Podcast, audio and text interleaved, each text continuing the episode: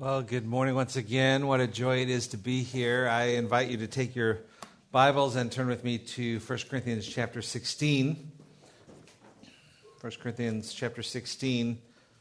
This morning we're going to be looking at verses 15 through the end of the chapter, which is the end of the book of 1 Corinthians. Yeah. We'll see. I think we're going to get there. Um, I'm going to go ahead and read 1 Corinthians 16, beginning in verse 15. Please follow along with me. 1 Corinthians 16, verse 15 says this Now I urge you, brethren, you know the household of Stephanas, that they were the firstfruits of Achaia, and that they have devoted themselves for ministry to the saints that you also be in subjection to such men and to everyone who helps in the work and labors. I rejoice over the coming of Stephanas and Fortunus, uh, Fortunatus and Achaicus, because they have supplied what was lacking on your part. For they have refreshed my spirit and yours, therefore acknowledge such men. The church of Asia Churches of Asia greet you. Aquila and Prisca greet you heartily in the Lord with the church that is in their house. All the brethren greet you. Greet one another with a holy kiss. The greeting is in my own hand, Paul. If anyone does not love the Lord, he is to be accursed. Maranatha. The grace of the Lord Jesus be with you. My love be with you in all in Christ Jesus. Amen. Let's just turn to the Lord in prayer once again. Father, as we come to the close of this book, we ask, Lord, that you would help us to be able to apply what we see in your truth. We believe that your word is inspired and that this is your holy word to us. So teach us for this morning, we pray, that we might learn more about uh, who you are and how we should live. We pray this in Jesus' name. Amen. Well, I'd like to take just a moment. Uh, since our, our time, you know, the introductions, we have a little bit of extra time. So just, uh, I think it'd be good if you just look to the person next to you and just go ahead and greet them with a holy kiss this morning. Wait a minute, where's my wife sitting? Uh, okay. We're, we're going to be uh, talking about that this morning, but I thought we would open up just by asking this question What have you learned about the church in Corinth? We've been in here in this study for a couple of years now. Uh, what, what have you learned about this church?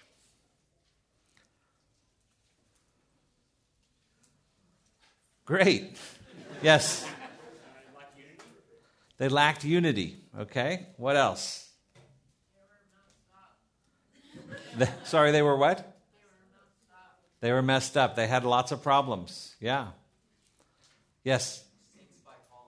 They were saints by calling. So they're believers who had a lot of problems in the church. Yeah. There was a lot of confusion around like tongues and gifts. A lot of confusion around spiritual gifts, a lot of pride, a lot of one upmanship going on in the church, even. Yep. They didn't handle communion. Getting drunk at the communion table was not a good thing, right? Yeah. Yeah.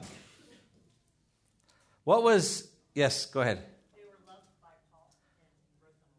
They were loved by Paul. He wrote them a lot of letters. Yeah, we know of four uh, that are referred to, two that we have um, that are scripture. What, what was.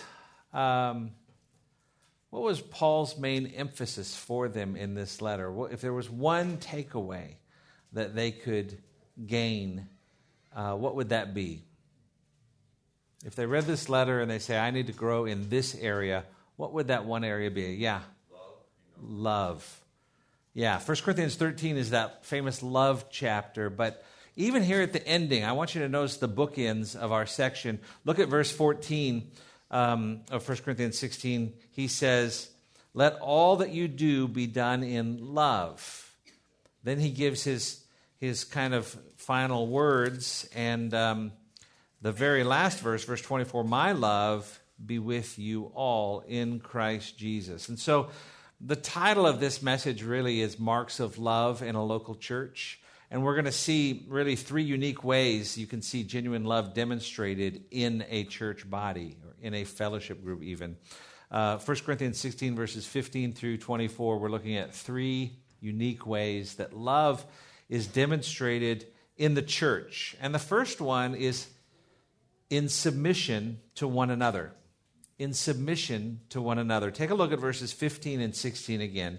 Verse 15 says, Now I urge you, brethren, you know the household of Stephanas, that they were first fruits of Achaia, the first fruits of Achaia, and that they have devoted themselves to the ministry to the saints, that you also be in subjection to such men and to everyone who helps in the work and labors.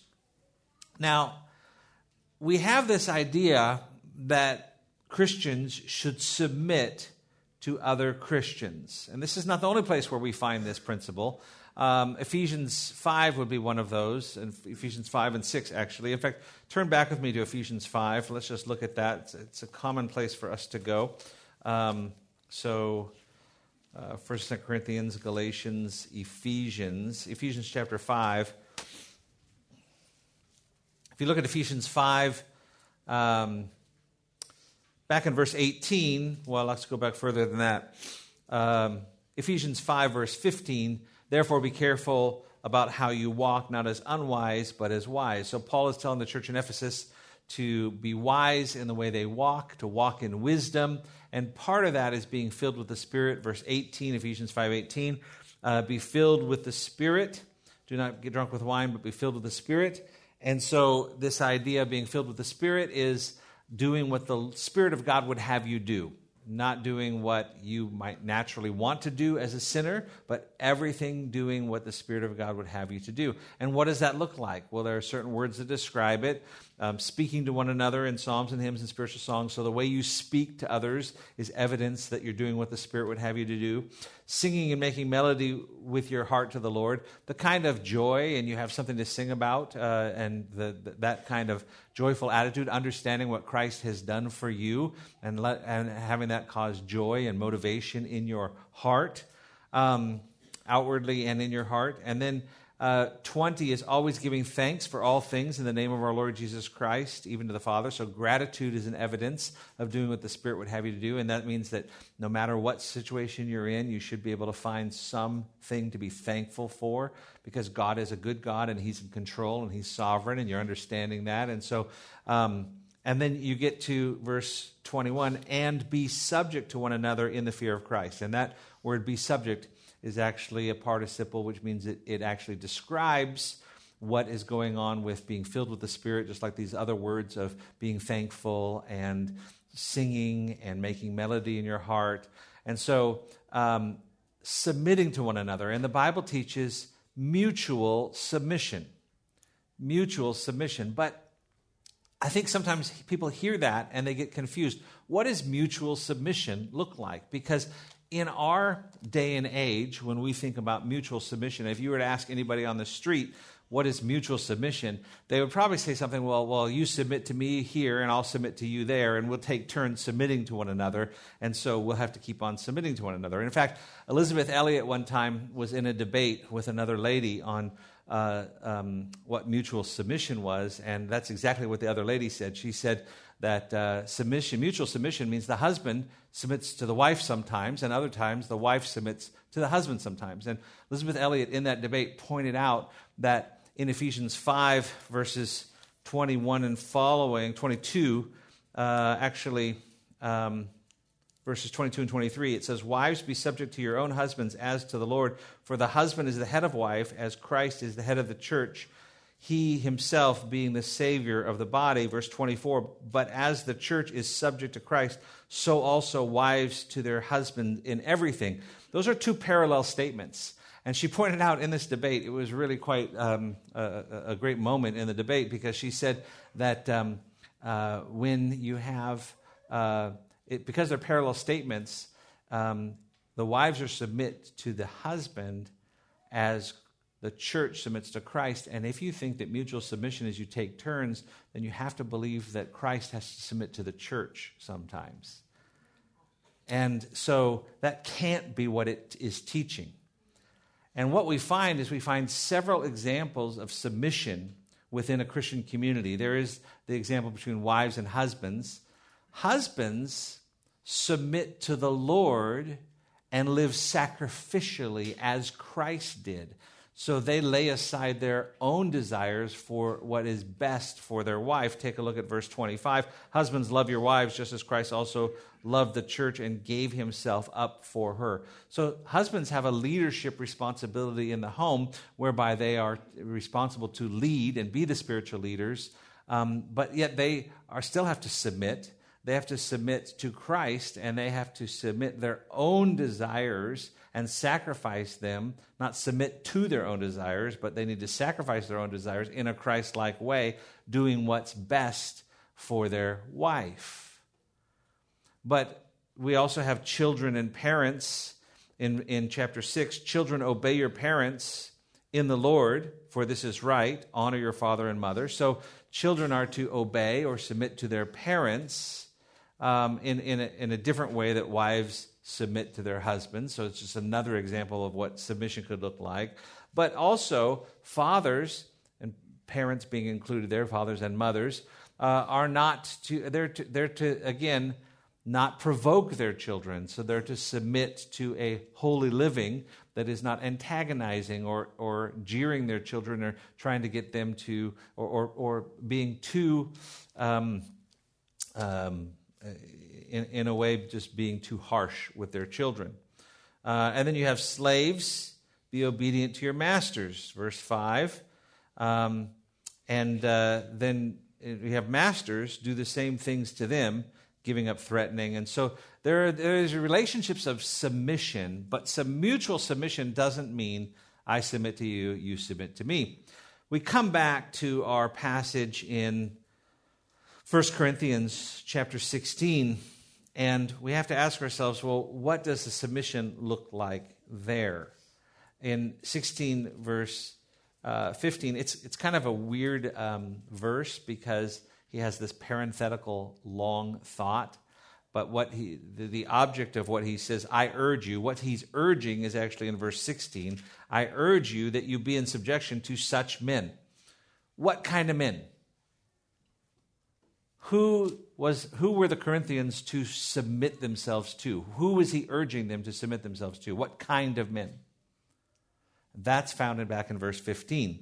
We have a couple of characteristics of these men. We have um, this, first of all, that they were to be sensitive to God's direction. It says, You know the household of Stephanas, that they were the first fruits of Achaia. So, um, first fruits um, we don't know a whole lot about what this household would have accompanied, uh, would have included, but there, there were um, at least two adults in a household. Um, there would have been likely children. In those days, uh, servants were identified as part of the household. And some commentators suggest that Fortunatus and Achaicus were probably servants, uh, perhaps in that household. And we'll talk some about that a little bit later when we get to verse 17. But regardless, these were the first fruits.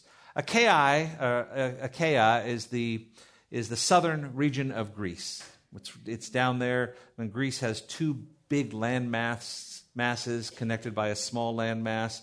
And so the southern part, the two main cities there are Athens and Corinth. And above it would be what was called Macedonia. And that's where you have Thessalonica, Berea. Um, you have uh, Philippi up there in that northern region. And Paul had come down, had spent a year and a half in Corinth prior to this letter.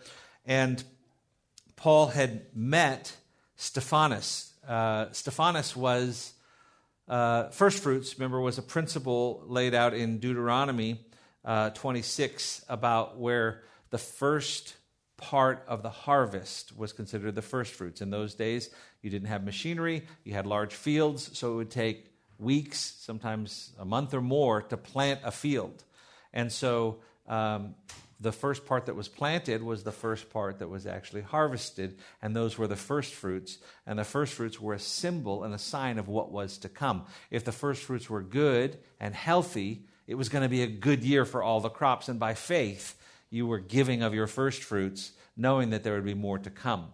In this case, he uses that language to describe the first converts in that southern region of Greece, which was this family or this household known of Stephanas. And there's almost this idea there where uh, he was well known in the area. It was the church knew him. He was a faithful man. Um, his household, those of his household, were faithful. It, it's it's it's as though um, somebody uh, said, "Hey, I'm thinking about Christianity," and unbelievers would say, "Oh no." You, you're not talking about doing what Stephanas did, what the household of Stephanas. Almost this, this, this, this uh, reputation he had of abandoning the things of this world and turning towards following Christ and being devoted. And that was a real characteristic of Stephanas. He was sensitive to the direction of the Lord. Um, I think about how the world looks at submission. And the world looks at submission totally different than Christianity does. The world really despises submission as something that's weak. Uh, I was looking at different examples of submission and what people were saying about submission. Um, King George III, who, of course, in your British history was the ruler over Britain during the time of the American Revolution. That's right. Um, but um, he was, uh, the, the, the, American colonies wanted to break away, and he's quoted as saying, uh, Once vigorous measures appear to be the only means left of bringing the Americans to, to a due submission to the mother country, the colonies will submit. This is the same king who declared, uh, quote, a traitor is everyone who does not agree with me, end quote. That's a pretty good quote. But, anyways, um, America would not submit, and Americans typically, I mean, part of who we are, we're loudmouth, gum, slap, gum chewing, backslapping Americans. We don't like to submit. We, you know, uh, just think about this. Um, what Texans are to America, Americans are to the rest of the world. I mean, that's kind of, that's kind of how, it's kind of our reputation. In fact, it was um, John F. Kennedy who said the cost of freedom is always high, but Americans have always paid it. And one path we shall never choose, and that is the path of surrender or submission. So, even in modern days, relatively modern days, the 1960s, we have this, this just really negative speech about the idea of submission. But here's the thing about Christianity that makes it different, and that is that if you are a believer, if you've repented of your sin and turned and you follow Christ and He is your Lord and your Master and you've submitted your life to Him so much so to where you recognize Him as, as your Master and you are His slave, you've given your life to Him, everything is His. You recognize that that was something you couldn't help but do because you were already in slavery and you were enslaved to sin.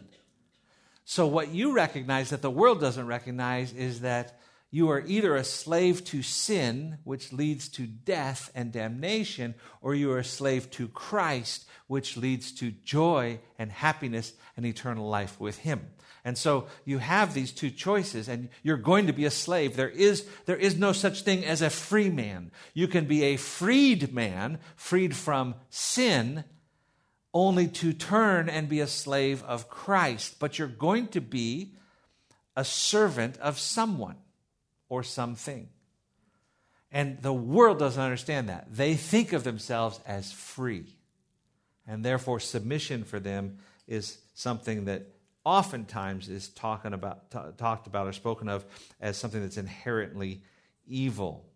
Submission is also the secret weapon of Christianity because people don't expect submission. Um, they, they expect you to fight, they expect you to try and bribe them or talk them out of it. Um, but they don't expect you to, to submit. Uh, it, just, it just blows them away. Um, you know, you think about um, uh, uh, in. Um, I have a friend who was pulled over, and uh, he um, he was uh, asked uh, by the policeman, you know, um, uh, to told that what he was doing wrong, and he just said, you know, I uh, this was here. This is I- I've tried I tried this in Africa, but it was much easier because the tickets were only about twenty dollars. But here he did it. Here he was speeding, and he got pulled over, and the policeman said, "Did you realize you were doing this? You were speeding at this?" He goes, "Not only do I realize that, but I've done I've broken the law many times and never been caught for it, and I deserve to be punished to the fullest extent of the law. So, you know, do whatever you must do." You know, and he says that after the policeman got up off the ground, you know, because uh, the policeman just doesn't expect that. He doesn't expect somebody for you to just, completely submit to him. And uh, I, I think that as we are in this world, you know, you look at 1 Peter 2, and we're not going to take the time to go there this morning, but just let me just mention this. 1 Peter 2 is broken up into different sections. There's submission to government, there's submission to um, masters and slaves and masters, submission in the workplace. There's following the example of Christ who submitted to death, death on the cross. And it actually says in 1 Peter chapter 2, um, it says, To this you have been called. And when we think about 1 Peter 2:21, for to this you were called because Christ also suffered for us, leaving an example that you should follow in his steps. To what have you been called? You've been called to suffer injustice. Part of being a slave of Christ is that you have part of your calling is that you will suffer injustice in this world. And how you respond to that injustice is to is definitive because it it marks whether you truly understand who your master is. Because if you're following the example of Christ, if anyone experienced injustice, who was it? Jesus Christ. And yet, he committed no sin, nor was deceit found in his mouth.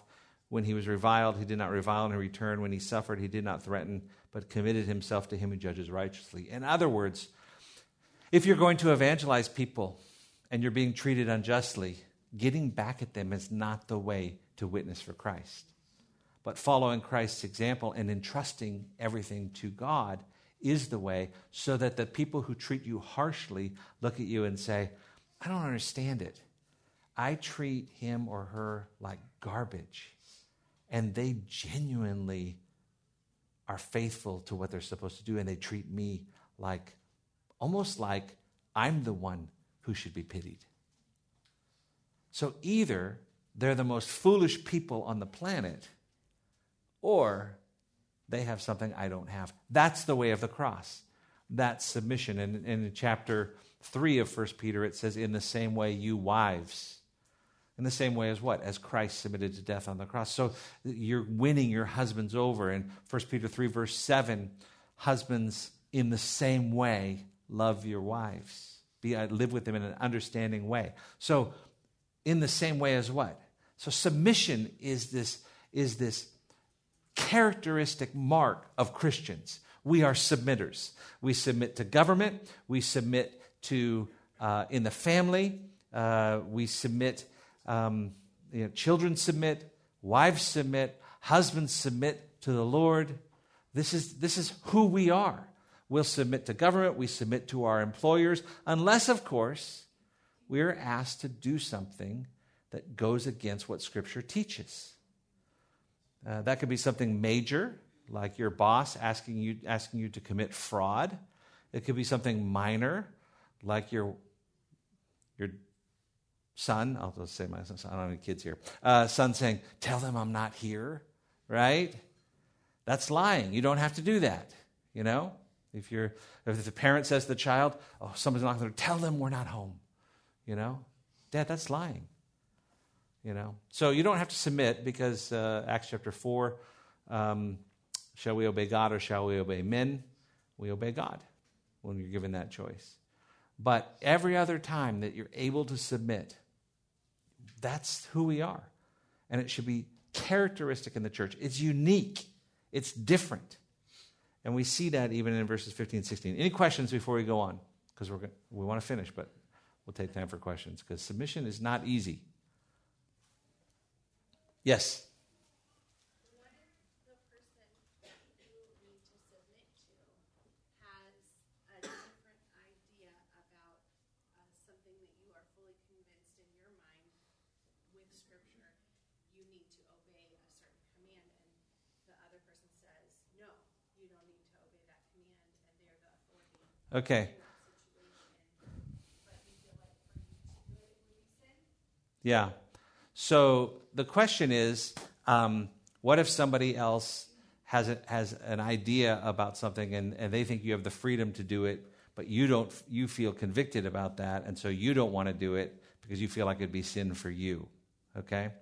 So Paul actually deals with that in 1 Corinthians when he talks about meat sacrifice to idols. And there was nothing wrong with it because an idol is nothing. So theologically, you had the freedom to do it. But because some people were so associated in their mind with the formal idolatrous life that they used to live in Corinth, for them it was a conviction. And Paul tells them that they should abstain from it. And he said, I will even abstain from eating meat if it, if it offends you. So the, there's this whole idea of, of um, uh, not violating your conscience. Now, that being said, you might have uh, kind of an ill informed conscience. And so, ideally, if the person is a Christian and they say, well, you don't have to, you know, you can do this, um, you just need to say, listen, my conscience is, is being bothered by this. And either uh, I'm just a weak Christian and I'm not ready to do this, or I'm an ill informed Christian and I need to grow in my understanding of Scripture more. But either way, right now, I don't want to do this. And can you help me through this?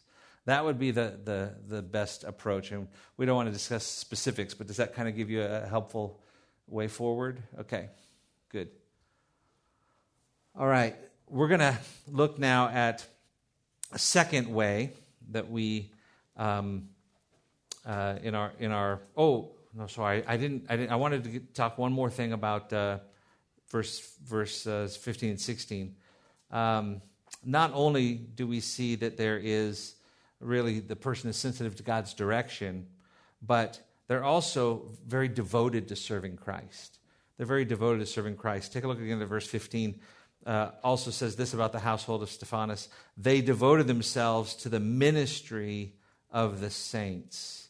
So, this is a tremendous statement, and uh, there's a lot I could say about this. Um, because there's a lot going on here, even with the word choice that he's using. For one, he uses the word uh, ministry there. It's the word diakonia. We get the word deacon from it, servant. It's this idea of they serve. We're not sure exactly. It could have been teaching and preaching. It could have been, uh, we know that they opened their home. Uh, we know that this couple had been, um, that, that, that um, this family had opened their home, and, and um, it, it, could be that they were. Um, 2 Corinthians 8 4 um, we, the same word is used to describe those who supported needy Christians in Jerusalem. So it could be financial giving, it could be teaching, it could be hospitality, it, it could be many ways. But the ministry to the saints here has this idea that they were really devoted to serving one another. And the word devotion there is actually interesting as well. It's the Greek word tasso and it means to appoint or to assign. And what's interesting here is who assigned them? Who assigned them as ministers? Do you see it in the text? They have assigned themselves.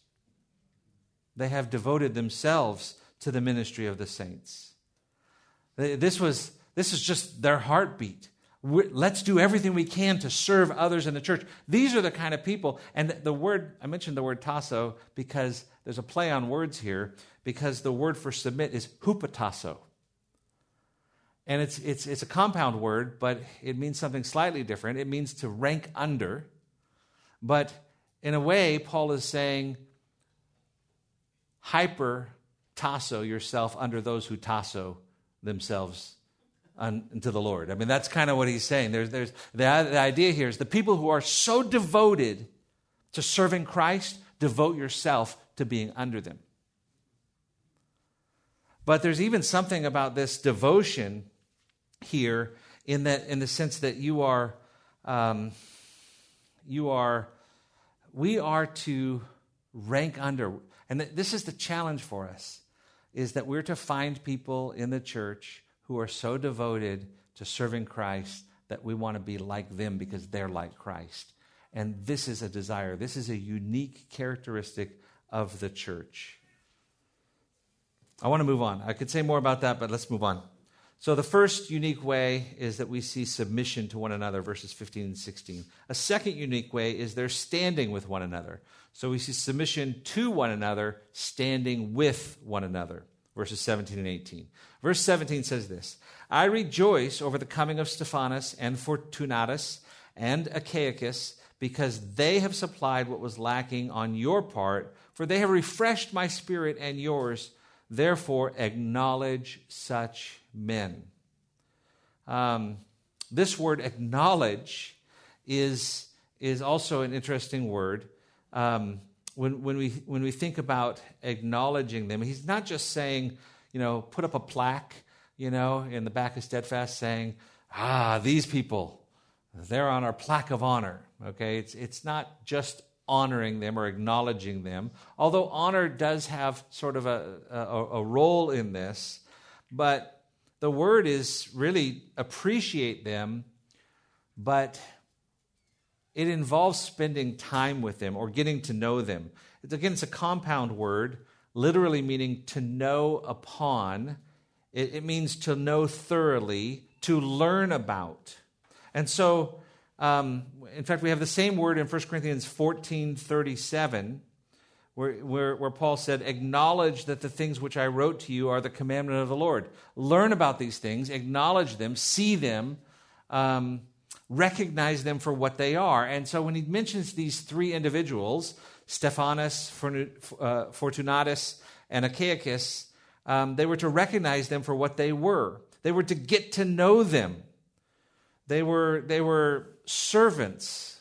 I'm going to take you one other place because I think this word is fascinating. Acts 22, in, in Acts 22, verse 24. If you want to turn there, keep your finger in, in 1 Corinthians. Um, oh, man. There we go. Acts 22,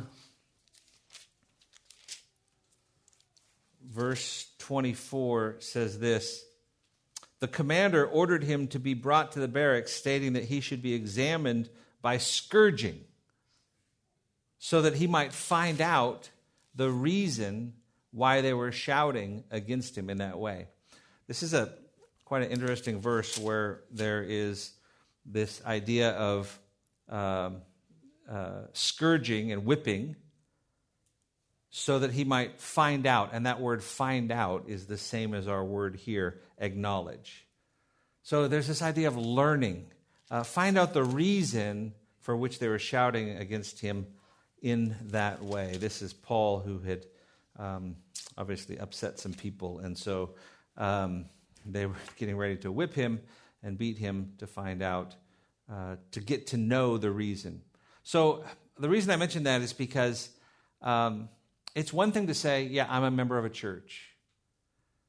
It's another thing to say, I know the people in my church.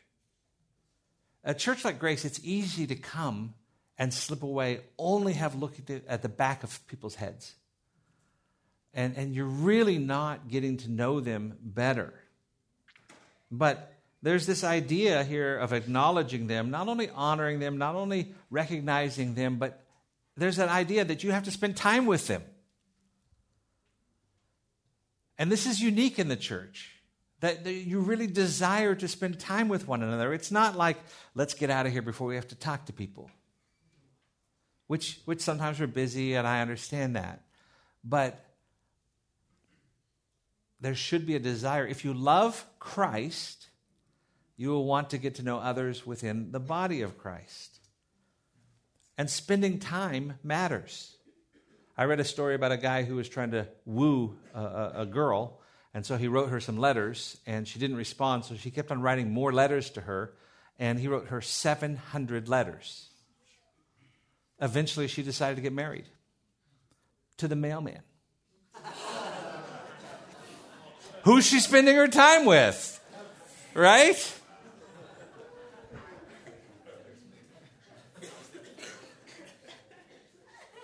Try another strategy, guys. No, the the the the idea here is, I mean, it's ludicrous to think that you can get to know someone without spending time with them. without them talking to you, you talking to them. And this is just what it takes.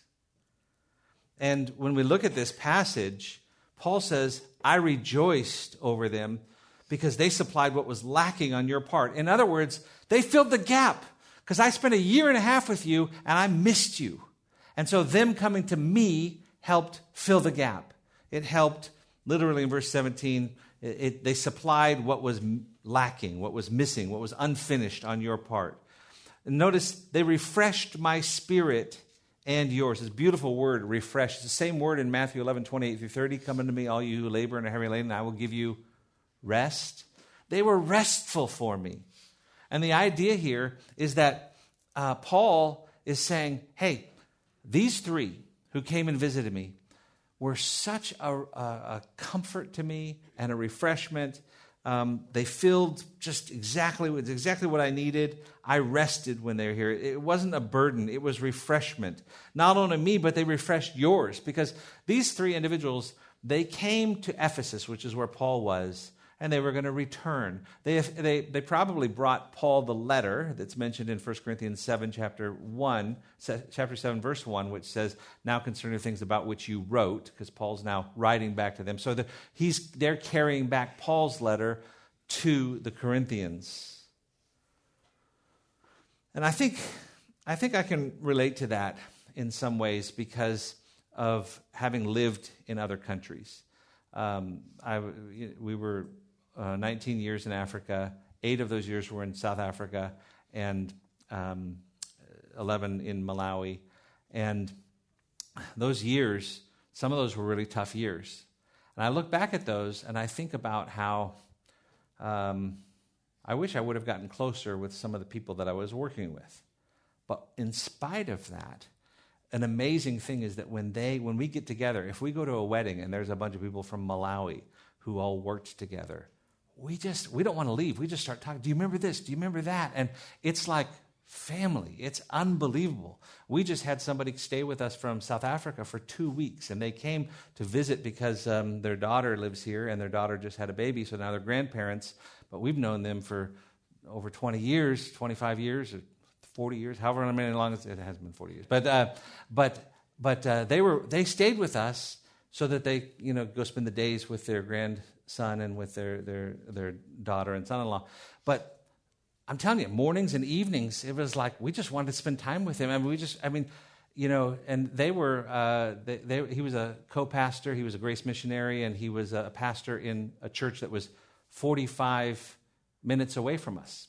And so we would get together, together with them every once in a while, but we were, we were pretty close with them. Um, and uh, in fact, we, we knew them before we got married. And um, so it's been 50 years. Wow. No, it's been 23 years. This year, 23. Uh, so, um, but I, I, just think I just think about the sweetness. And if you've ever been in a situation where all of a sudden somebody from a pla- past place that you've lived comes and visits, and it's not like, wow, we have to have them, we have to host them.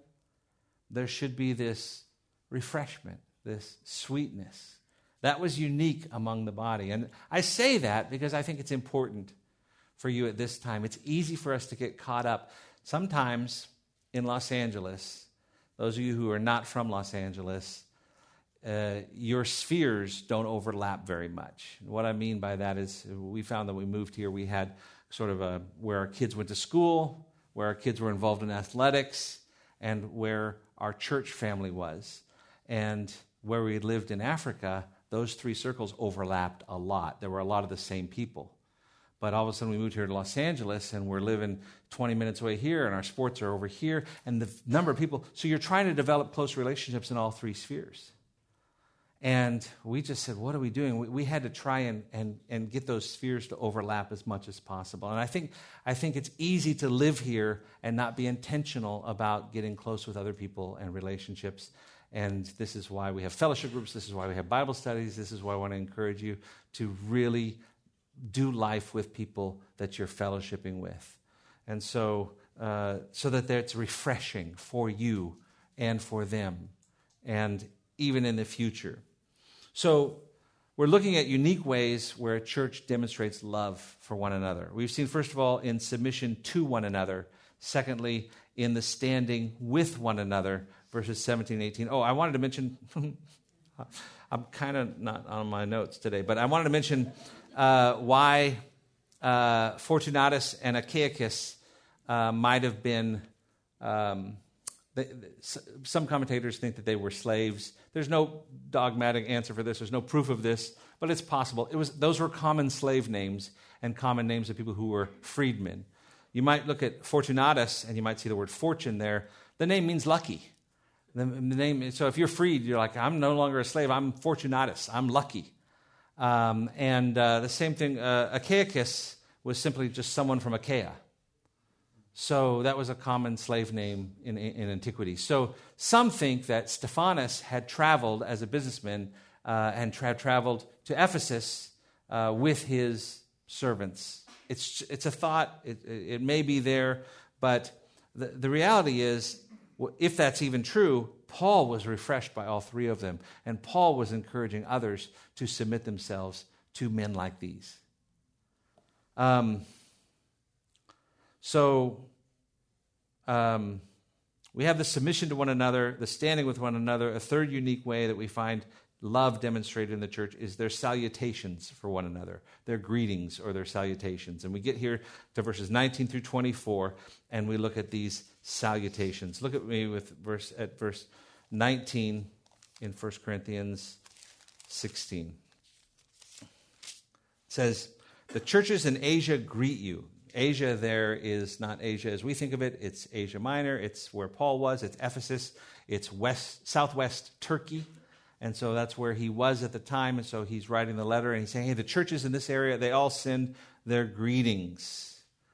Um, Aquila and Prisca greet you heartily. Elsewhere in Scripture, Prisca is referred to as Priscilla, but this was obviously a shortened name, a diminutive name for her, kind of a, a, a, just call me Prisca for short. So there's, there's a sense of, of uh, they knew her well, um, and they greet you heartily in the Lord. All the brethren greet you. So there's, there's this there's these this typical closing greetings where those who are around Paul, uh, all the brethren could have been his traveling companions. It could have been people in the church, although he's already mentioned the churches. So they're just all the brothers with me. Hey, we greet you. Different cultures say goodbye in different ways. Have you noticed that? Again, living overseas, uh, Africans, um, when you meet them, sometimes they shake your hand. If they know you, if they really like you, they don't let go of your hand. And so, uh, uh, uh first time I, it happened to me, I met a guy, shook his hand, and, and we went for a walk, and he's just holding on to my hand. And we're just holding hands. And it, to me, it seemed, but that was his culture and uh, for me to pull away would have been a little bit offensive. And it, for me, it wasn't too awkward until he interlocked fingers. Then it got a little bit. Um,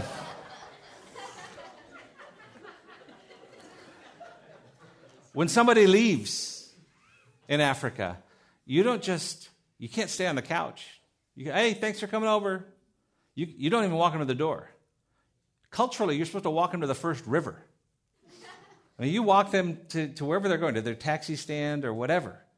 In, in South Africa, even in South African culture, uh, you can't just leave them at the door. You can't just this like, hey, thanks for coming over.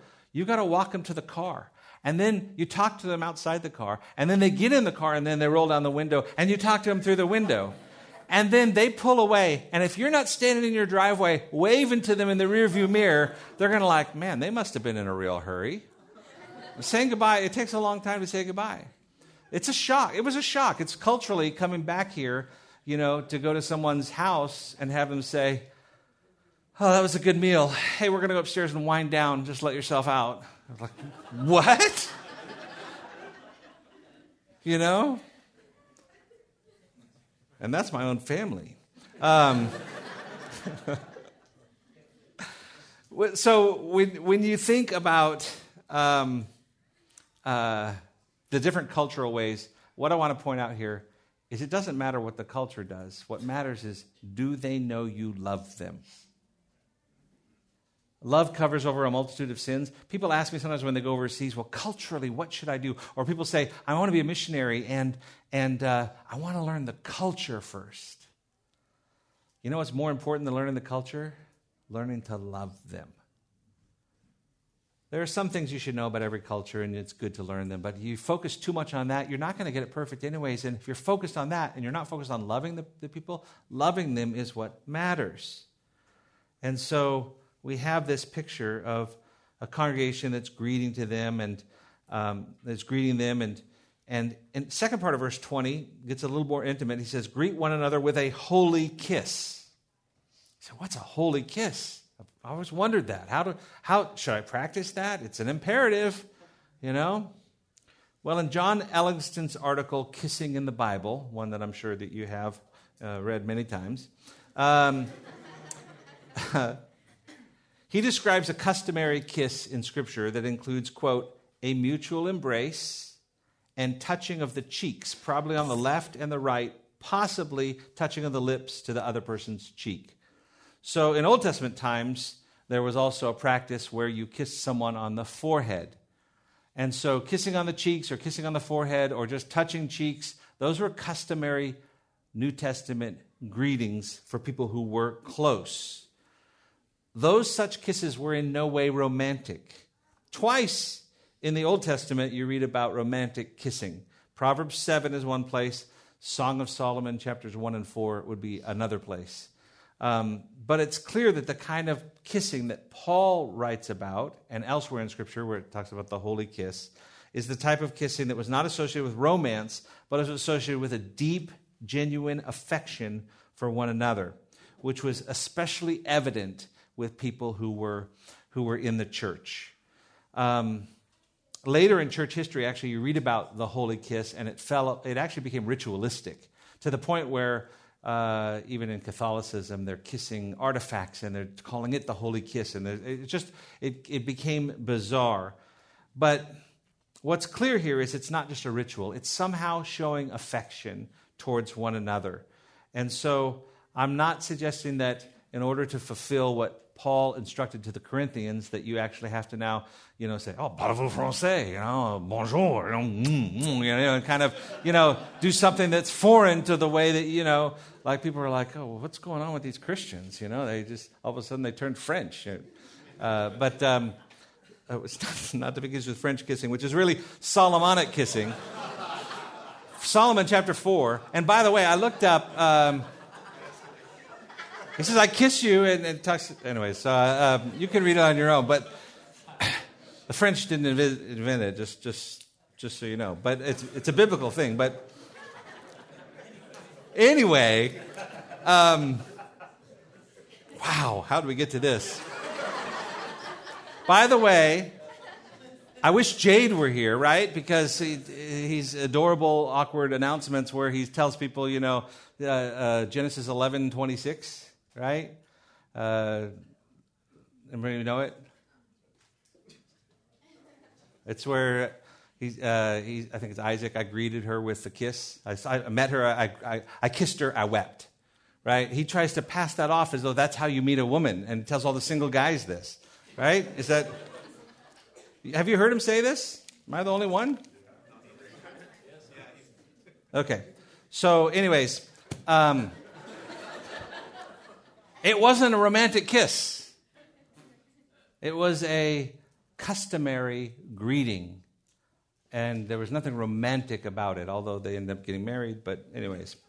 Um, so, when, when we think about this, how best can we express this? How, how do we apply this? I would say somehow, in a non romantic way, the more, the more you can express your affection to someone, the better.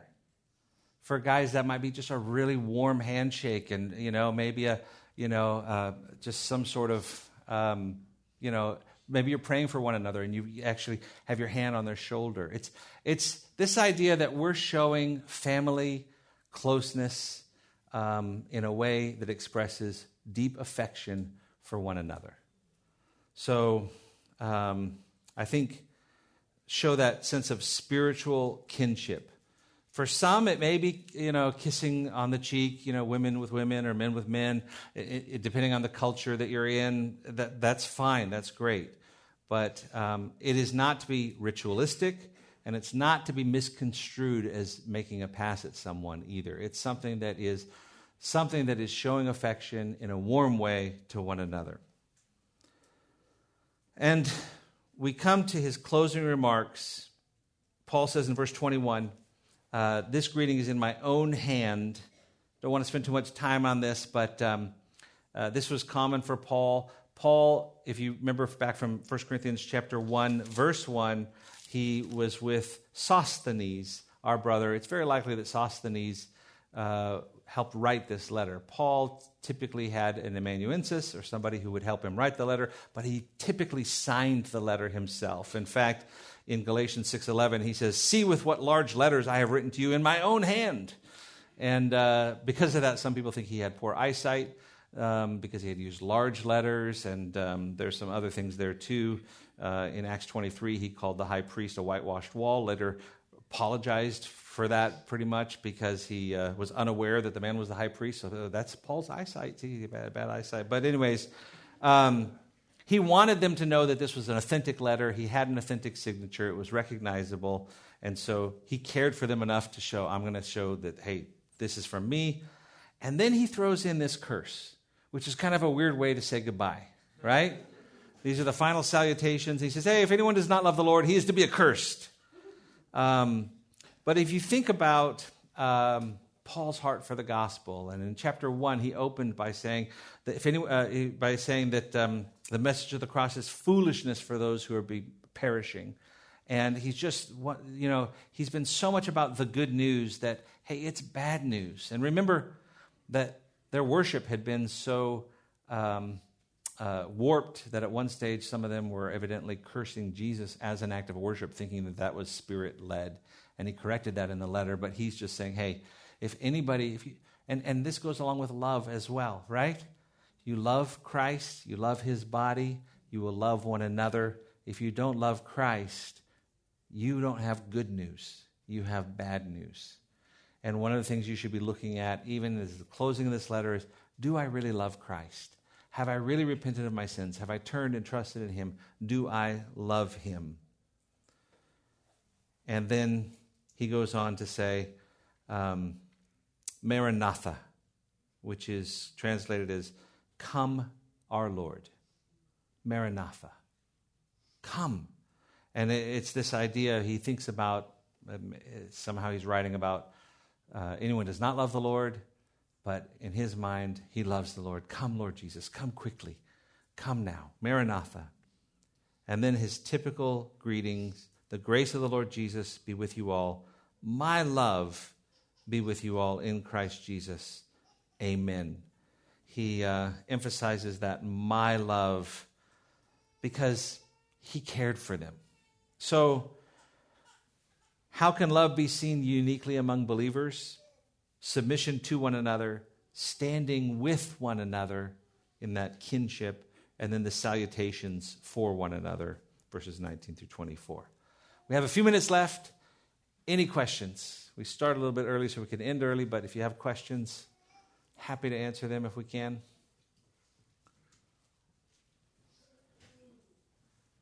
All right, well, it's appropriate then. We ended eight minutes early. Gonna, we, we started a little bit early. We got up here in time, which is good, but we're gonna, I'm going to close in prayer, and then I want you to not leave the room until at least eight minutes are up and to greet someone with a holy kiss, however you want to apply that. Let's pray. Father, we thank you for this study. We thank you for this time in your word. We're thankful, Lord, for your goodness, and we're thankful for the challenge that this is, even these closing remarks, and we see all that's there. Thankful for the time we have had these last couple years to work through this book. And we're thankful for our church and for our pastor and for the teaching that we receive here and for your goodness and, and for the love that you have for us, sending your only son to die on our behalf. That sinners who are rebels against you, who don't deserve grace, yet we see that the grace of the Lord Jesus can be with us. And may that be a daily reminder that each day is a gift from grace, and we're thankful for it. We're thankful for who you are. We're thankful for Paul's love for the church. We're thankful for the love we have for one another, and help that to grow and increase. May it truly be love for the body of Christ because we love Christ, motivated by what Christ has done for us. May we sharpen one another, encourage one another, challenge one another, and be examples to this world. May, they tr- may we truly fulfill what was said in John 13 By this, all men will know that you are my disciples, by the way that you love one another. So help us to practice that. In Jesus' name we pray this. Amen.